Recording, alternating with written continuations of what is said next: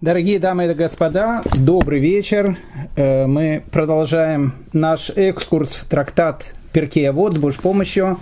Мы сейчас с вами находимся в третьей главе, 17 Мишна. Э, ну и один из самых, наверное, легендарных персонажей, если так можно говорить о э, величайших еврейских мудрецах еврейской истории, Раби Акива, великий потомок Геров, через которого, в принципе, мы получили ту Тору, которую мы имеем сегодня. Как это произошло, мы, может быть, поговорим об этом чуть подробнее в дальнейшем. Э, и 17-я Мишна, 17-18 Мишна – это высказывание Раби Акивы, так что мы сейчас познакомимся и с Раби Акивой, хотя я думаю, что Раби Акива не нуждается в моем представлении, но все равно какие-то этапы его биографии мы с вами обсудим и э, постараемся посмотреть 17-ю, может быть, начнем 18-ю Мишну. Итак, давайте сначала прочтем Мишну, а потом будем уже знакомиться с великим Раби Акивой сказал Раби Акива, насмешки и легкомыслие приучают человека к разврату. Традиция ограда для Торы, десятина ограда для богатства, обеты, хочу сказать, что это не обеды, а обеты, то есть обещания, обещания, ограда для воздержанности, ограда мудрости, молчания.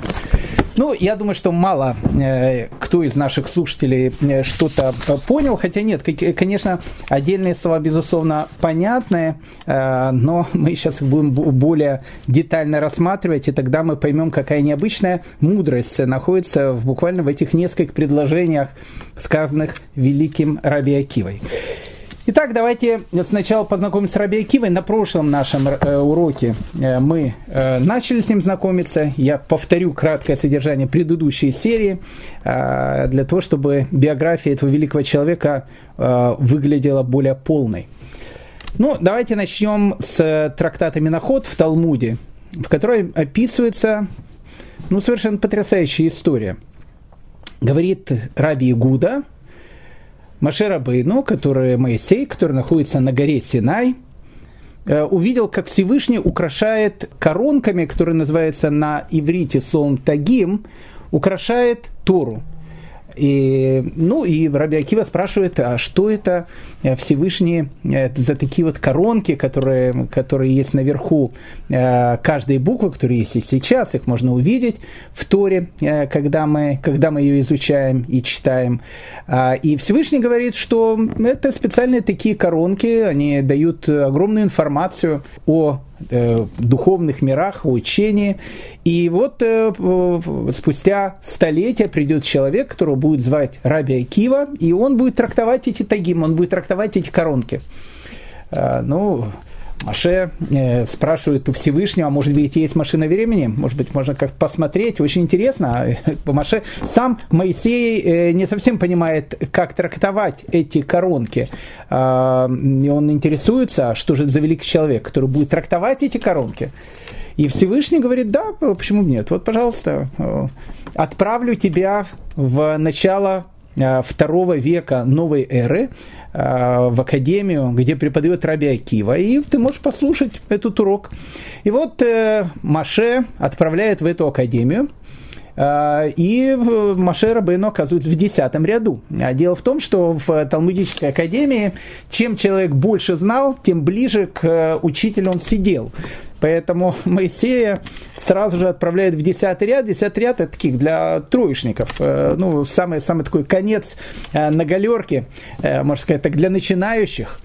И вот Моисей сидит в десятом ряду и видит великого Раби Акиву, который трактует значение каждой коронки, которая нарисована над буквами Торы. И один из учеников спрашивает у Раби Акивы, э, великий наш учитель, откуда вся эта информация? Он говорит, вся эта информация идет от Моисея с горы Синай. И Моисей опять отправляется на гору Синай и видит эту необычную вещь и говорит Всевышнему, Всевышний, э, знаешь, говорит, я понимаю все, я так не понимаю один вопрос, почему ты Тору даешь через меня, а не через него, это величайший человек.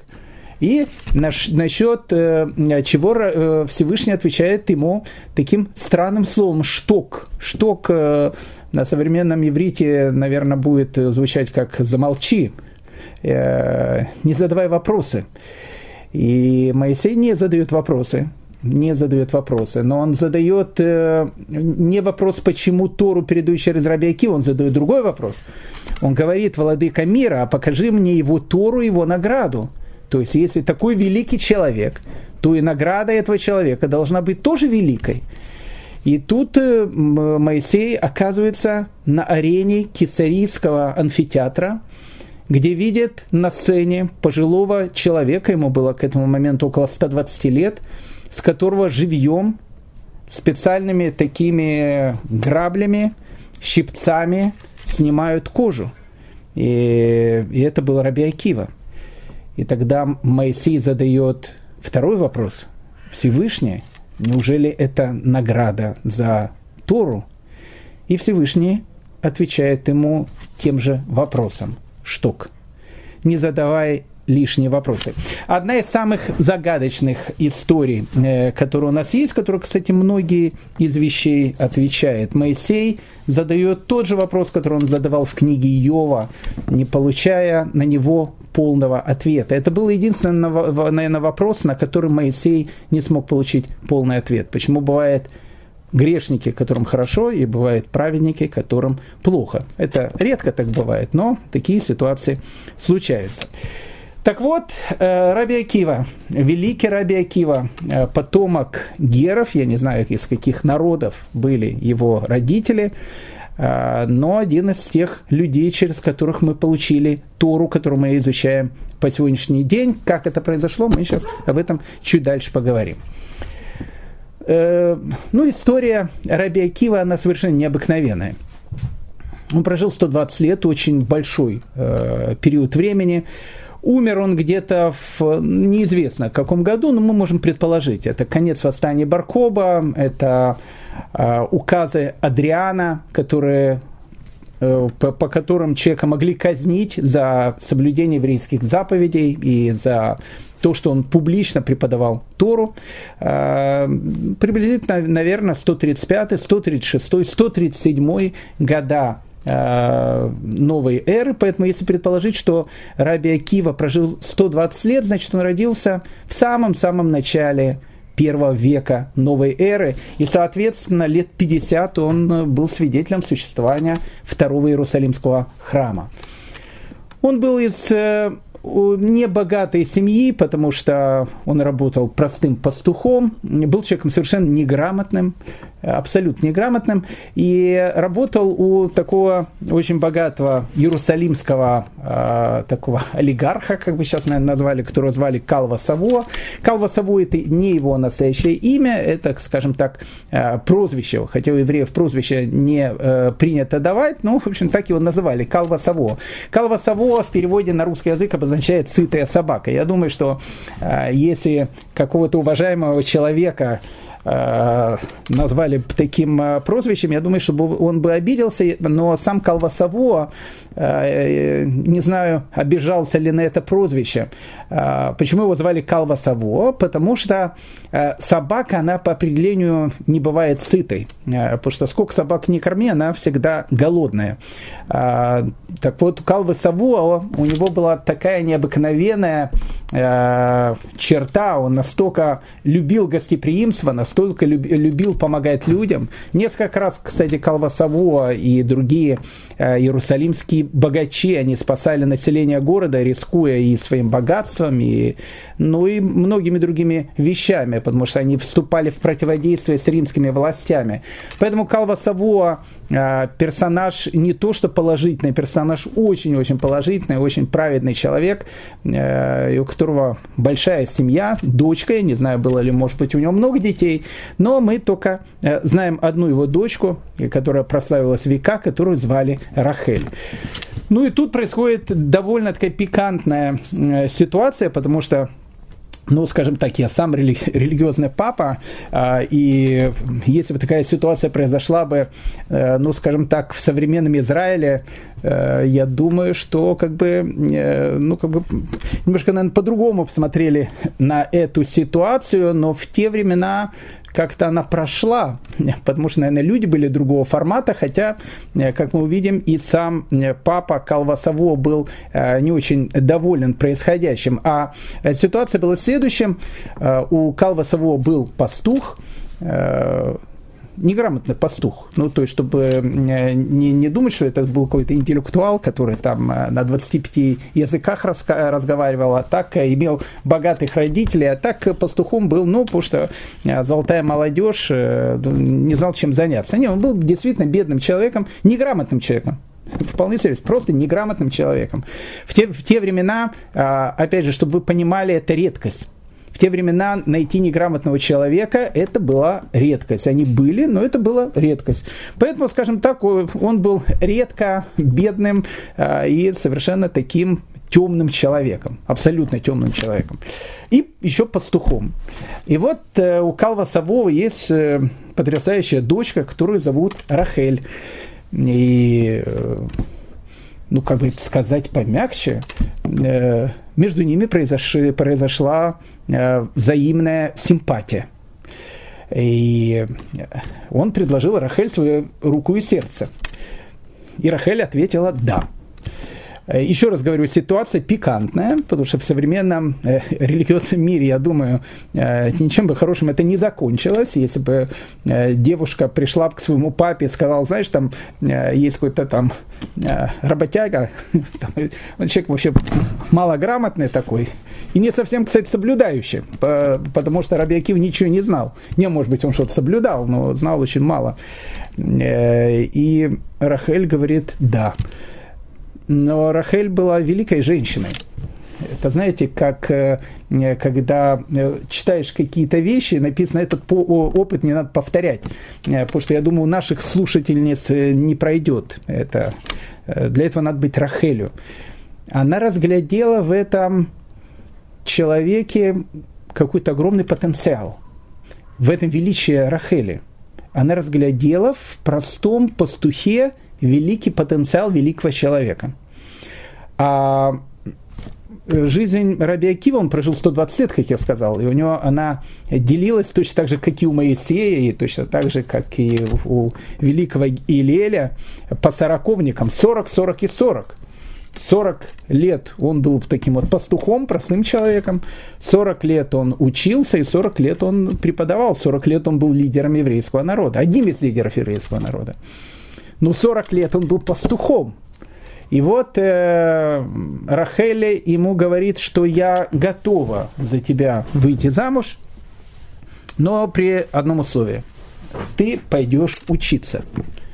В 40 лет. 40 лет. Э, опять же, люди, которые э, слушают э, меня сейчас, может быть, не совсем понимают. 40 лет, это же, ну, как бы это сейчас, ну, как, ну, такой молодой возраст. Ну, 40 лет жизнь только начинается. Э, Карлсон малышу говорит, что я говорит, мужчина в самом э, рассвете сил. А когда этот рассвет сил, он говорит, ну, говорит, у меня, говорит, когда я захочу, тогда я рассвет сил. Поэтому, ну, 40 лет, ну, о чем сейчас э, говорить?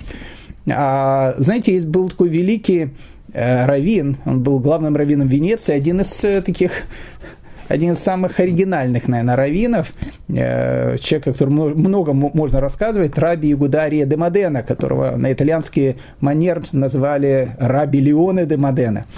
Он написал э, в 1617 году, начал писать, во всяком случае, свои великие известные мемуары. Э, одна из немногих книг мемуары Равина, особенно венецианского Равина. Так, э, к чему я просто говорю? Он начинает свои мемуары э, такими словами. Он говорит, вот я, 47-летний старик, э, решил все-таки рассказать вам о жизни своей, которую вот я как бы прожил. 47-летний старик, так это воспринималось в Венеции. Э, это был, прошу прощения, начало 17 века. А что говорить о первом веке новой эры, 40 лет – это человек, который уже прожил хорошую жизнь. Ну, не старик, но, скажем так, пожилого возраста. Начало пожилого пенсионного возраста, скажем так. Э, ничего не знает, ничего не знает. И, и в 40 лет женится. Это тоже уже само по себе по тем временам было э, много вызывающих вопросов. Поэтому в этой истории много вопросов. Э, и, но тут есть величие этих людей величие и Рахели, и Раби Акивы. И Рахель говорит о том, что э, окей, я готова выйти за тебя замуж, но только при одном условии. Ты пойдешь учиться. И Раби Акива говорит, в 40 лет учиться, да я же грамоты-то толком не знаю. Она говорит, нет, если нет, то на нет и суда нет. Тогда иди женись на какой-то другой девушке. И он согласился. И вот, э, ну, Раби Акива не знает, как начинать в 40 лет э, жизнь с белого листа, а он начинает жизнь с белого листа.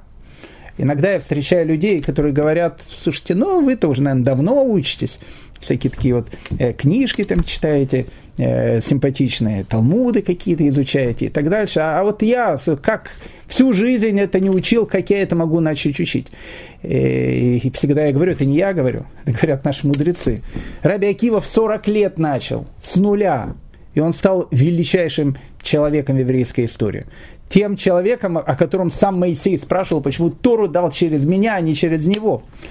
Так вот, однажды рассказывают, что Раби Акива, которому было 40 лет, он э, был в городе героя Лоди, Луди, как его еще называют, Тогда еще, наверное, там этих беспорядков не было, которые есть э, сейчас от наших э, мирных, добрых соседей, которые э, устроили погром недавно. Евреи забыли, что такое погром. И вот им это как бы напомнили о том, что все-таки они евреи. И погромы, они никуда, к сожалению, не ушли. Но это было сейчас, а тогда в Лоде, наверное, погромы особенно не устраивали. Так, и однажды Раби будучи в Лоде, Э, он заметил, он заметил странную картину. Э, он решил попить, было очень жарко, э, он подошел к источнику, и он увидел, что вода, которая льется из какого-то источника, трубы, может быть, кстати, в римские времена это была такая частая вещь, она и в современном Риме есть такая, я не знаю, какие акведуки к лоду были, но, в общем, видно, текла вот эта водичка, и когда он попил воду, он увидел о том, что э, вот внизу, э, куда стекает эта вода, находится камень. И в этом камне, камне есть выбоина такая, ну, как бы такой большой камень, и там такая вот прямо дырка. И рядом были какие-то люди, он говорит, слушайте, а кто в этом камне сделал дырку, как, странно, как какой-то странный камень, камень с дырочкой. И ему сказали о том, что, ну как же, вода? Он говорит, вода? Как вода? Ну, как, как вода? Ты что, говорит, физику в школе не, не, не учил? Говорит, я никогда в школе вообще не учился. А, ну, понятно, все. И в ПТУ даже не учился. И, говорит, даже в ПТУ не учился. Нигде не учился. Это же, говорит, закон физики. Ну, слушай, капелька одна, вторая, третья, четвертая. Если долго капает, то и, и дырка в камне получается. И тогда Раби Акива, который не учился в школе, он э, тогда сказал, что ничего себе, если вода, которая мягкая, она постепенно капая, делает дырку в камне, которые твердые, то сама Тора, которая является самым крепким, что есть в этом мире, неужели она не сделает дырку в человеческом сердце, которая мягкая? И Раби Акива пошел учиться в школу. Но перед тем, как он пошел учиться в школу, он пошел учиться в школу со своим младшим сыном, э, он женился, Э, и понятно, что Калва Савуа, э, который был еще раз человеком очень таким добрым и гостеприимным, понятно, что он свою дочку с дома выгнал. То есть, ну, как бы тут и и осуждать его и не за что, в принципе. Выгнал с дома, и не просто выгнал с дома, а без единой копейки. И вот э, Рахель э, с Раби Акивом, с аркалетельми Раби Акивой, опять же, тут много вопросов, э, возраст большой, э, они начинают э, жизнь с нуля, причем жизнь полная, полное лишения и бедности.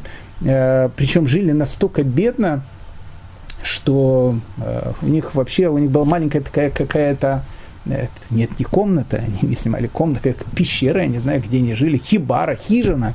И в этой хижине, э, где они жили, у них даже не было ни кровати, ни стульев, ничего, денег вообще не было. Э, единственное, что у них было в доме, это была солома. И просыпаясь утром, Раби Акива смотрел, что волосы и его прекрасные Рахели, они все были в этой соломе. И когда она вытаскивала эти солому из волос, э, Раби Акива говорил, ей, знаешь, э, наступит время, если у меня появятся деньги, я куплю тебе золотую Иерусалим, чтобы он украшал твое потрясающее, необыкновенное лицо. И, а Золотой Иерусалим в те времена это было, наверное, одно из самых богатых женских украшений, которые только могли быть, так оно называлось, Золотой Иерусалим. Я не скажу, что это мечта была любой женщины, может быть, любая женщина о нем мечтала, но, в общем, как бы покупали ее тогда только, наверное, кинозвезды, и еще не знаю, кто в те времена покупал, это была очень дорогая вещь. И вот, когда Рахель вытаскивала вот эту солому из своих волос, он ей говорит, наступит время, и я подарю а, тебе Золотой Иерусалим, и он потом ей подарит Золотой Иерусалим, и тогда а, жена великого рабан Гамлиэля, она спросит у своего мужа, ты видел, что Раби Акива подарил своей жене, он подарил ей Золотой Иерусалим. Ты мне, конечно, даришь подарки каждый шаббат, э, цветы, э, перед праздником э, какие-то там подарки, это понятно, но он ей подарил золотой Иерусалим. И Рабан Гамлеев сказал, что, знаешь, говорит, она продавала свои волосы, чтобы он мог учить Тору. А, тот, а та женщина, которая так поступает, она достойна, чтобы ей муж купил золотой Иерусалим. Но это будет позже. А в, в те времена, когда они жили в полной бедности, и бедность еще раз была, э, ну вот бывает, знаете, такая вещь, полная бедность, не, не было ничего. То есть единственное, что у них было, была солома, на которой они спали. И вот э, в такие, э, иногда в таких обстоятельствах приходит минута отчаяния. И видно, такая минута отчаяния наступила, и тогда Всевышний решил послать Ильягу Анави, Илью Пророка. А ну, для того, чтобы сделать мир в этой семье, потому что в этой семье должен был воспитываться э, и родиться Раби Акива, который только-только появлялся. И вот однажды в дождь холодная погода, холодно, ничего нету, они, единственное, что у них есть, это солома.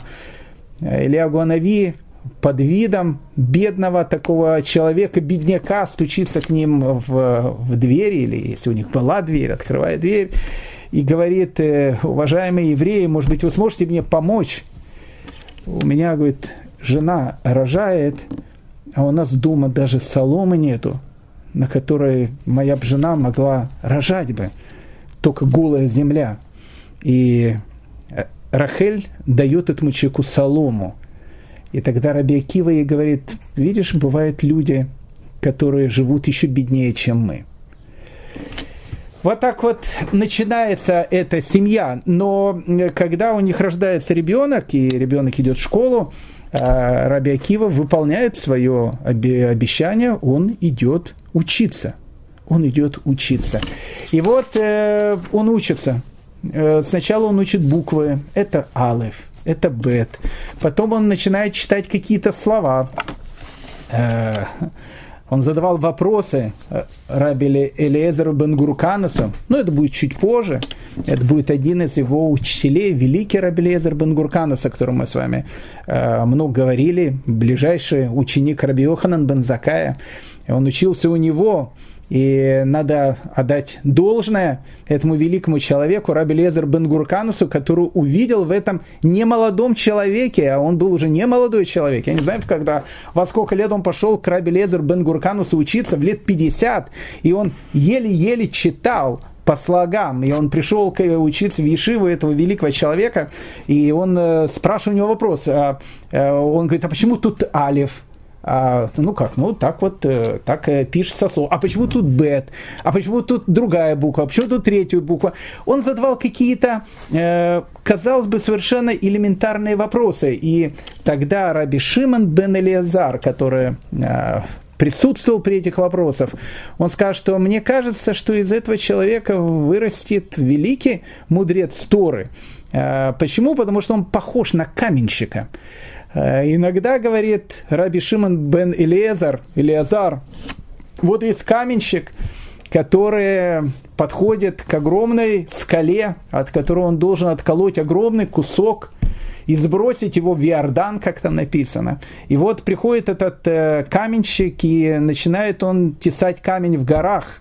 Э, берет молоток, и отсекает маленький кусочек камня, и, и, и, и падает маленький э, осколок, потом, потом еще один маленький кусочек камня, потом еще один маленький кусочек камня, еще один маленький, еще один маленький. И люди смотрят на него и смеются, что ты хочешь сделать, дурак? Он говорит, я хочу вот эту огромную часть скалы сбросить э, в воду, чтобы потом Микеланджело из нее сделал своего необрезанного Давида. И э, а как же ты это сделаешь?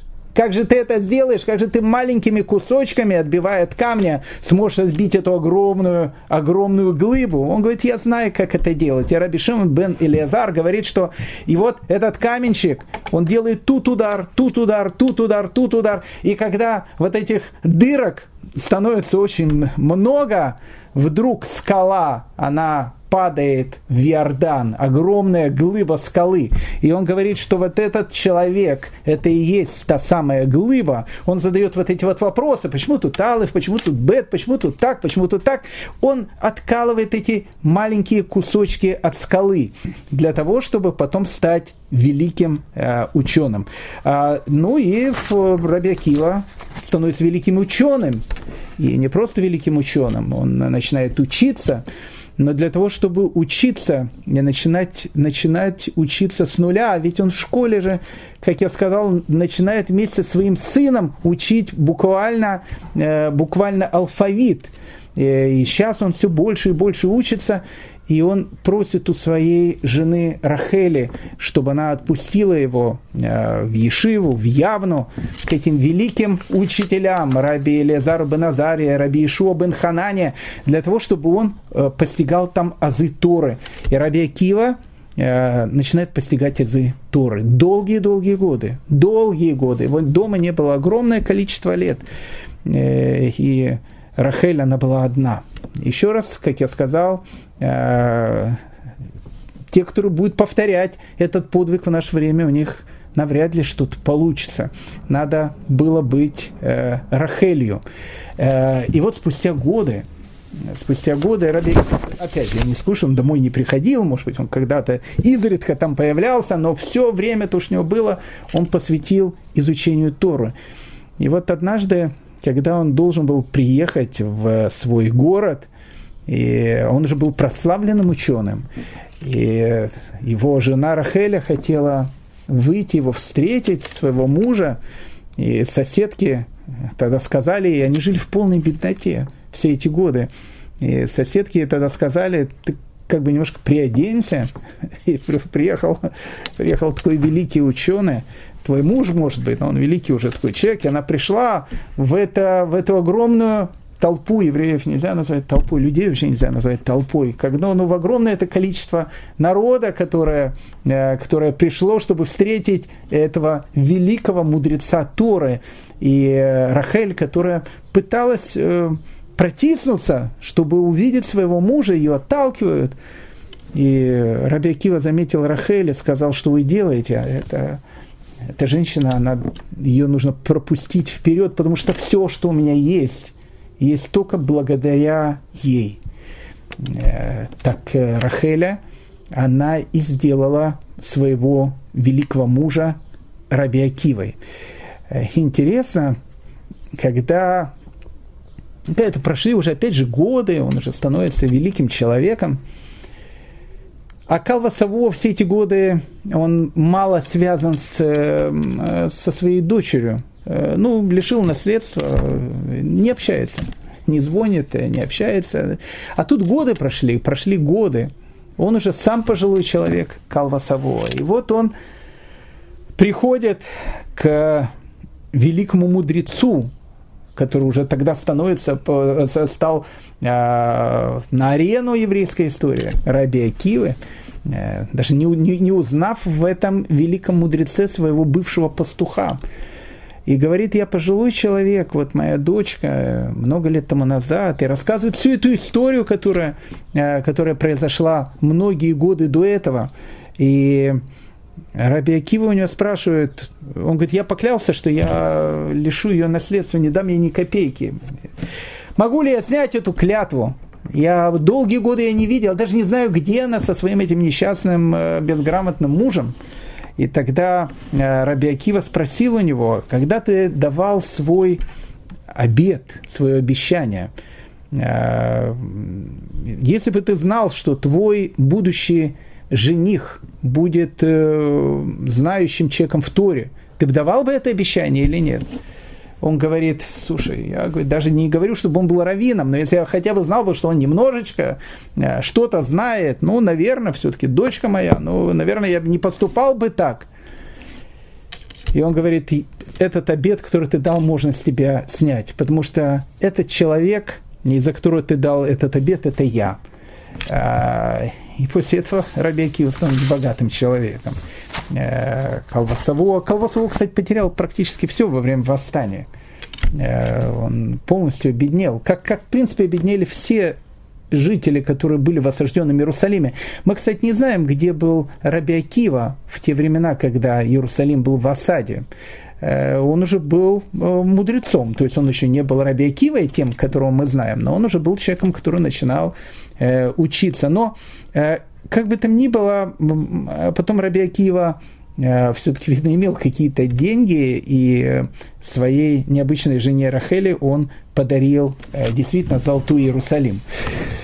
40 э, лет Раби Акива э, человек простой, пастух, 40 лет учится, и 40 лет он преподает. То есть он 40 лет становится одним из лидеров э, еврейского народа.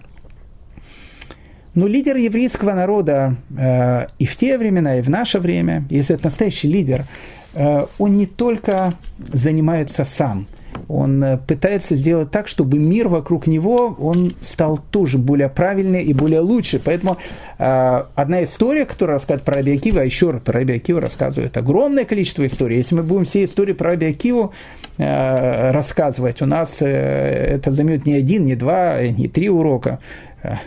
Четыре как минимум. Э, ну, много уроков, одним словом, займет.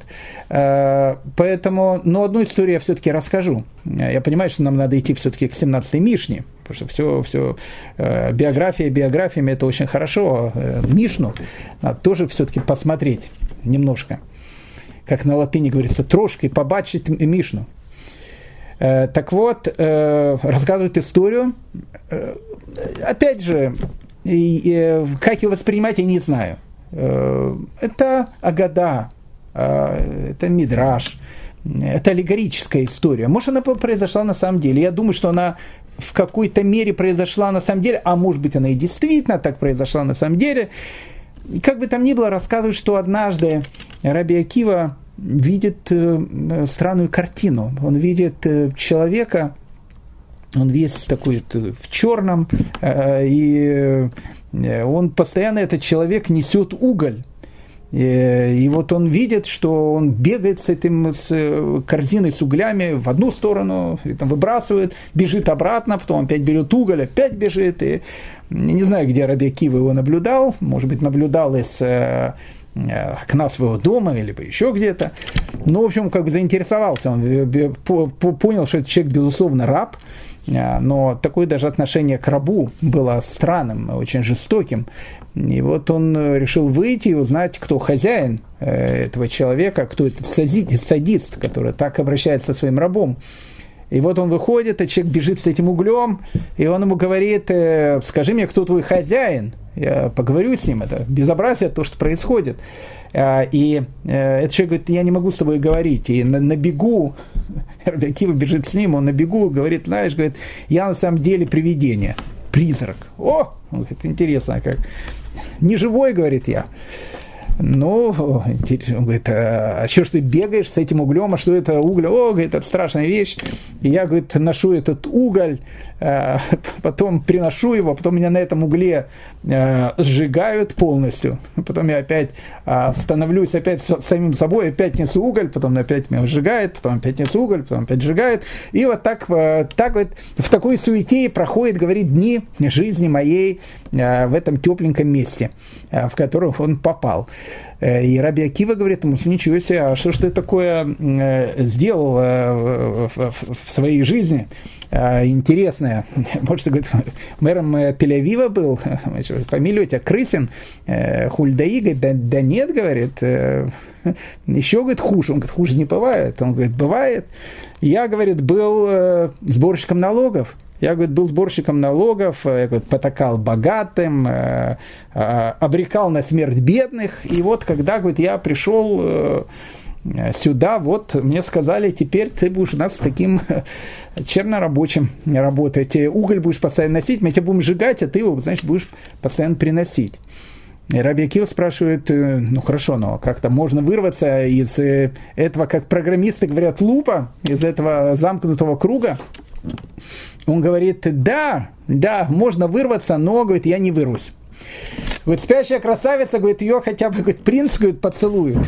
Она, говорит, э, проснется, а меня, говорит, э, я, говорит, точно не, вырву, не вырвусь. Он говорит, что это такая спящая красавица, что ли? Он говорит, не спящая красавица, но есть одна только вещь, э, в результате которой я, значит, могу вырваться из этого замкнутого круга. Мой сын должен по мне прочитать кадиш. А мой сын, говорит, он же э, всю жизнь в партии Мерец, говорит, был, а потом в партии Хадаш, это такие коммунисты израильские. Он говорит, он не, не знает, что такое кадиш, поэтому, говорит, я не вырвусь, говорит, из этого замкнутого круга. Э, и тогда Раби Акива э, узнал у него, из какого он города, и он решил, может быть, там сын его есть, э, который может почитать по него кадиш. И он говорит, а как звали тебя э, при жизни? Он говорит, звали меня Уква. И назвал город, из которого он приехал.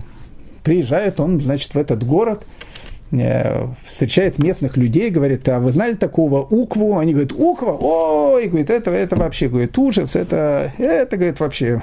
Он, говорит, обычно во флотилиях мира я приезжал с хамасовскими лидерами, выступал за то, чтобы, значит, там Израиль уничтожить и так дальше. Ну, такие вот люди бывают, евреи с большой буквы. А, и они говорят, да, вы что, это такой просто ужас какой-то. А у него, говорит, э, жена, жена, говорит, это вообще, жена один из лидеров э, коммунистической Хадаш в Израиле была. Ну, в общем, ну это все, это вообще ужас просто какой-то, кошмар, говорит. А, а, а ребенок у них был, говорит, ребенок вообще, говорит, это он, говорит, жив до сих пор. Это, говорит, один из самых э, больших таких э, борцов за э, права палестинского народа. У нас пацан с палестинским флагом там ходит, там выступает за то, что детей в Газе бомбят. Ну, в общем, такой человек. Сам, сам еврей по национальности, понятно. И и Раби Акива решил к нему прийти. И вот э, вся эта история, я сейчас ее да, да расскажу, эту историю, понятно, понятно, чем эта история закончилась. Она закончилась тем, что Раби Акива нашел этого человека, сказал, знаешь, говорит, ну, ты сначала хотя бы Арафатовку сними, ты же все-таки еврей. Э, ну, и начинает объяснять какие-то вещи о том, что Хамас иногда тоже бывает плохим, э, не всегда он такой хороший. Э, и выступать против других евреев, наверное, тоже не очень хорошо. Ну, и вот как бы слово за словом человек начинает что-то понимать, а потом начинает что-то учить, а потом начинает какие-то, он буквами его начинает учить написано. А потом он пришел с ним в синагогу, и он прочел свой кадиш. И его папа, э, он вышел из этого вечного наказания. К чему вся эта история? Вся эта история э, к тому, чтобы показать масштаб личности Раби Акивы. То есть Раби Акива, будучи даже человеком, который становится лидером еврейского народа, он готов пожертвовать всем – для того, чтобы, э, если есть какой-то еврей, которому плохо, ему помочь. Э, это Раби Акива. Это, это в этом вся, все величие э, его великой личности и великого служения Творцу.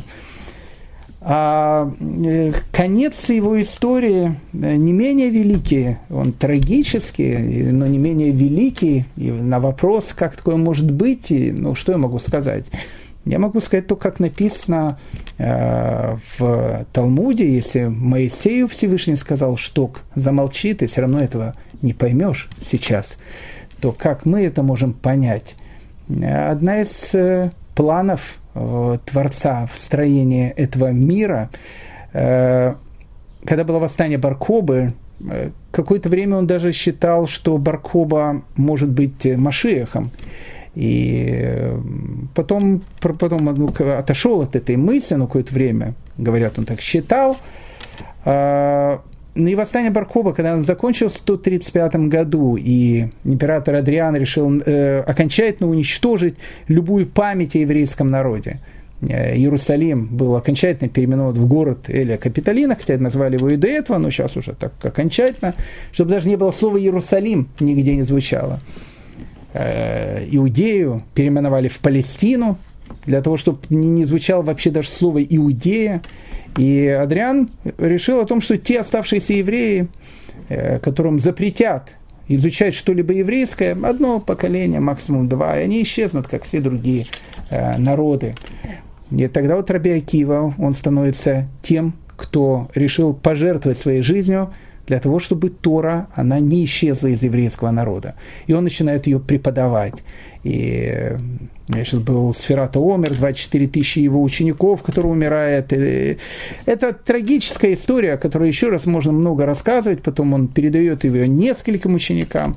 Ну, в общем, вся та устная Тора, которая составляет костяк э, той, того учения, которое Всевышний Э, передает еврейскому народу, она, э, в принципе, сохранена благодаря Раби Акивы и благодаря его ученикам, которые продолжили э, обучение и, и традицию, которую передал им Раби Акива. А сам он умер, сам он не умер, он погиб.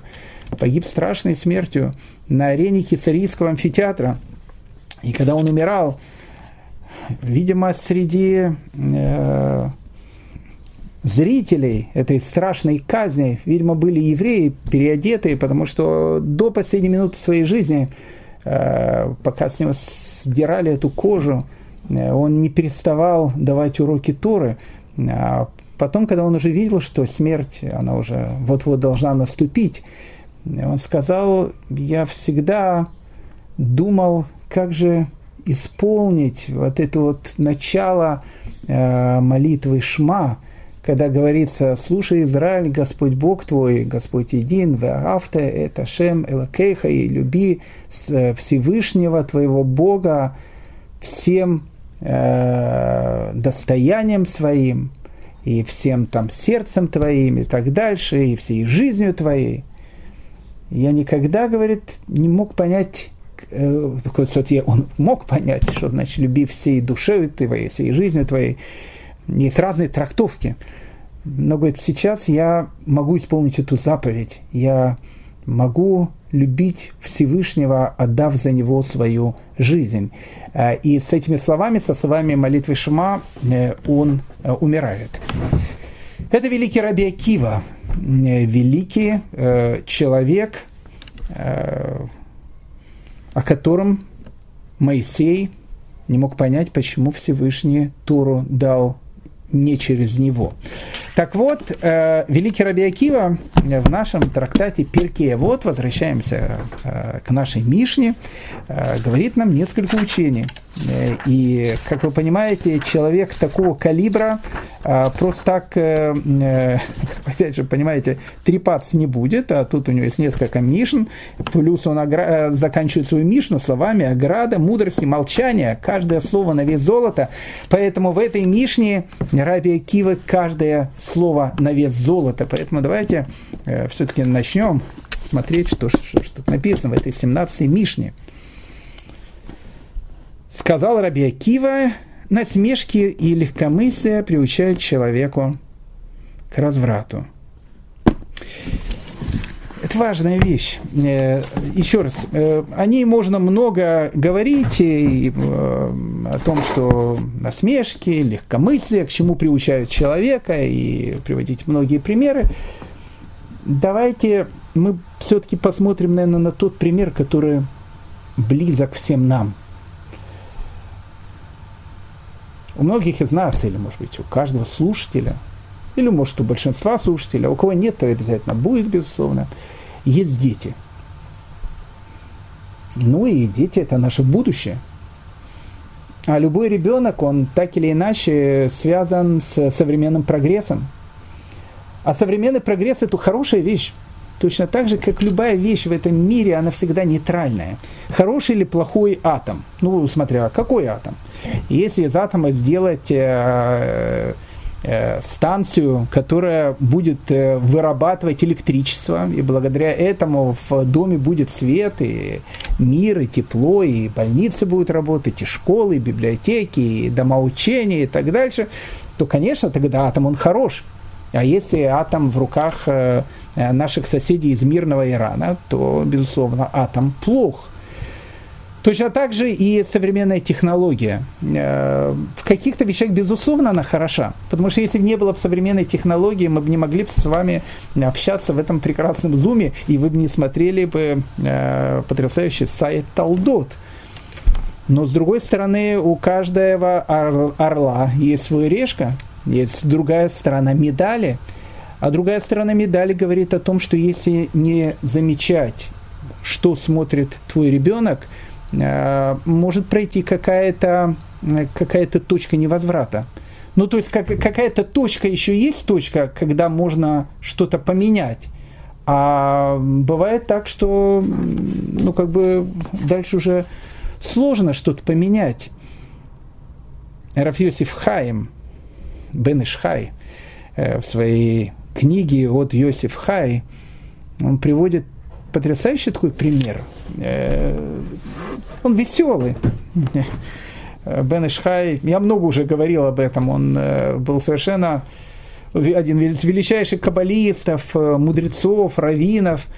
У него была потрясающая такая способность, редкая, кстати, способность он умел самые сложные вещи говорить таким языком, который был понятен всем.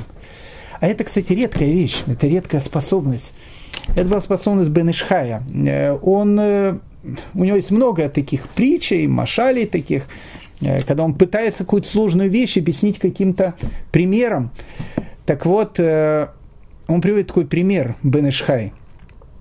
Однажды один человек говорит, едет по дороге, на коне, и вдруг видит, идет такой, ну, такой калека, и говорит ему, мил человек, ты, говорит, на коне, видишь, я хромаю, помоги, говорит, дедушке, э, может быть, э, я, говорит, на коня с тобой сяду.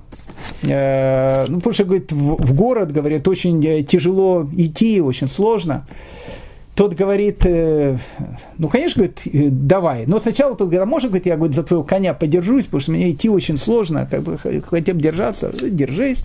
Потом на каком-то этапе говорит, а, а, мил человек, слушай, вообще сил нет, может быть, можно я сяду сзади тебя на коне, чтобы, чтобы помочь? Кто-то говорит, садись, пожалуйста. Э, а потом он говорит, слушай, меня, знаешь, говорит, меня, говорит, в машине вообще, говорит, тошнит обычно ну, плохо так ехать, а можно, говорит, я вперед сяду тот говорит, ну, конечно, садись вперед, и он э, как бы сел вперед, а сам наездник э, сел сзади.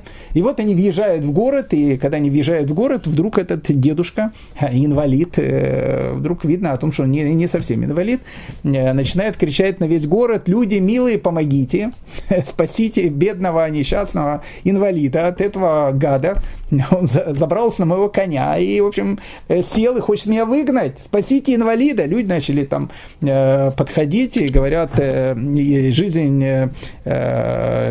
имеет значение. Он, я не скажу, что он был блэк, может быть, блэк, не знаю. Но, в общем, лайф его была мета, то, что называется. И, и они все пришли, конечно, понятно, надо спасать бедного несчастного человека, имеет значение э, жизнь. Э, так вот, все, значит, вокруг и в газетах начали писать, посмотрите, безобразие, бедный, несчастный человек, И это тот гад э, сел, значит, на коня, хочет его выгнать. Тут говорит, слушайте, это мой конь. Я, я же пытался э, помочь этому человеку. Я же понимаю, что Блейк Элайф Мэтта, я хотел ему помочь. Я же не думал, что он э, будет меня грабить потом. Но это не, не, не об этом, что сейчас говорится. Это э, фамилия была такая просто.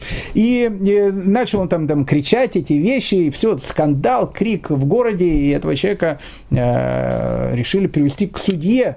И э, судья выслушивает э, этого, значит, инвалида, якобы. Он говорит, вот, говорит, я несчастный человек, сел, съехал на коне, пришел этот гад, забрался, значит, на коня, хотел меня выгнать с этого коня, я, в общем, как бы не знал, что делать, тут говорит, слушайте, вы что, какого слушайте, я ехал по дороге, он ко мне подошел, сначала говорит, можно я за коня подержусь, можно, а, можно я, говорит, сяду сзади, можно, потом что меня укачивает, можно я сяду спереди, можно, а потом мы въехали в город, он так начал кричать, и говорит ему судья, послушай, говорит, ты, ты, наверное, прав, ты, наверное, прав, но мне невозможно будет доказать твою правоту, потому что он сидел впереди. Ты его посадил впереди себя. Если бы он сидел бы сзади тебя, то, ну, конечно, все бы тебе поверили о том, что ты его подводишь. Но он сидел впереди тебя. Зачем ты его сажал впереди себя? Это важный урок. Это важный урок, когда человек не обращает внимания на многие вещи, которые происходят, особенно с его детьми, и не обращает на это внимания. Э, сначала он получается так, что сажает ребенка впереди себя, а потом, когда уже становится поздно, и когда он говорит о том, что насмешки и легкомыслие, насмешки и легкомыслие, тиктоки, шмиктоки и так дальше – что смотрят дети, на чем они воспитываются, что они выносят из э, того интернета, который они смотрят. Есть точка невозврата. Есть точка, когда ты уже ничего не сможешь сделать. И когда ты будешь кричать, а я же не хотел это, если ты не хотел это, почему же ты его сажал впереди себя? Почему ты не контролировал то, что есть? Это, кстати, одно из объяснений э, нашей Мишны. Ну, как бы современное объяснение. Ой, дальше такие объяснения. Ну, давайте, давайте, у нас просто нет времени, у нас есть э, э ответы на вопросы, э, мы обязательно сейчас на них ответим. Не хочется с вами прощаться, не хочется уходить с этой Мишны. Тут так хорошо в этой 17-й Мишне. Э, насмешки и легкомыслие приучают человека к разврату. Э, вот когда мы не обращаем внимания на то, что смотрят наши дети, что они читают, что они смотрят, это не к смысле к разврату, разврату, а к, к, к развратному отношению к жизни. Когда жизнь становится вот, вот такой вот. Мы об этом поговорим еще в, на, на, на нашем следующем уроке. А дальше вообще традиция оград для Тора, что это такое десяти награда для богатства. Хо-хо. Обеты ограда для воздержания и ограда мудрости молчания какие потрясающие советы дает нам великий Раби Акива. Э, но с Божьей помощью, чтобы все были э, здоровы, э, в следующий понедельник с Божьей помощью в то же самое время, в том же самом месте, с большим удовольствием мы все с вами встретимся и продолжим наш рассказ. Спасибо большое за внимание.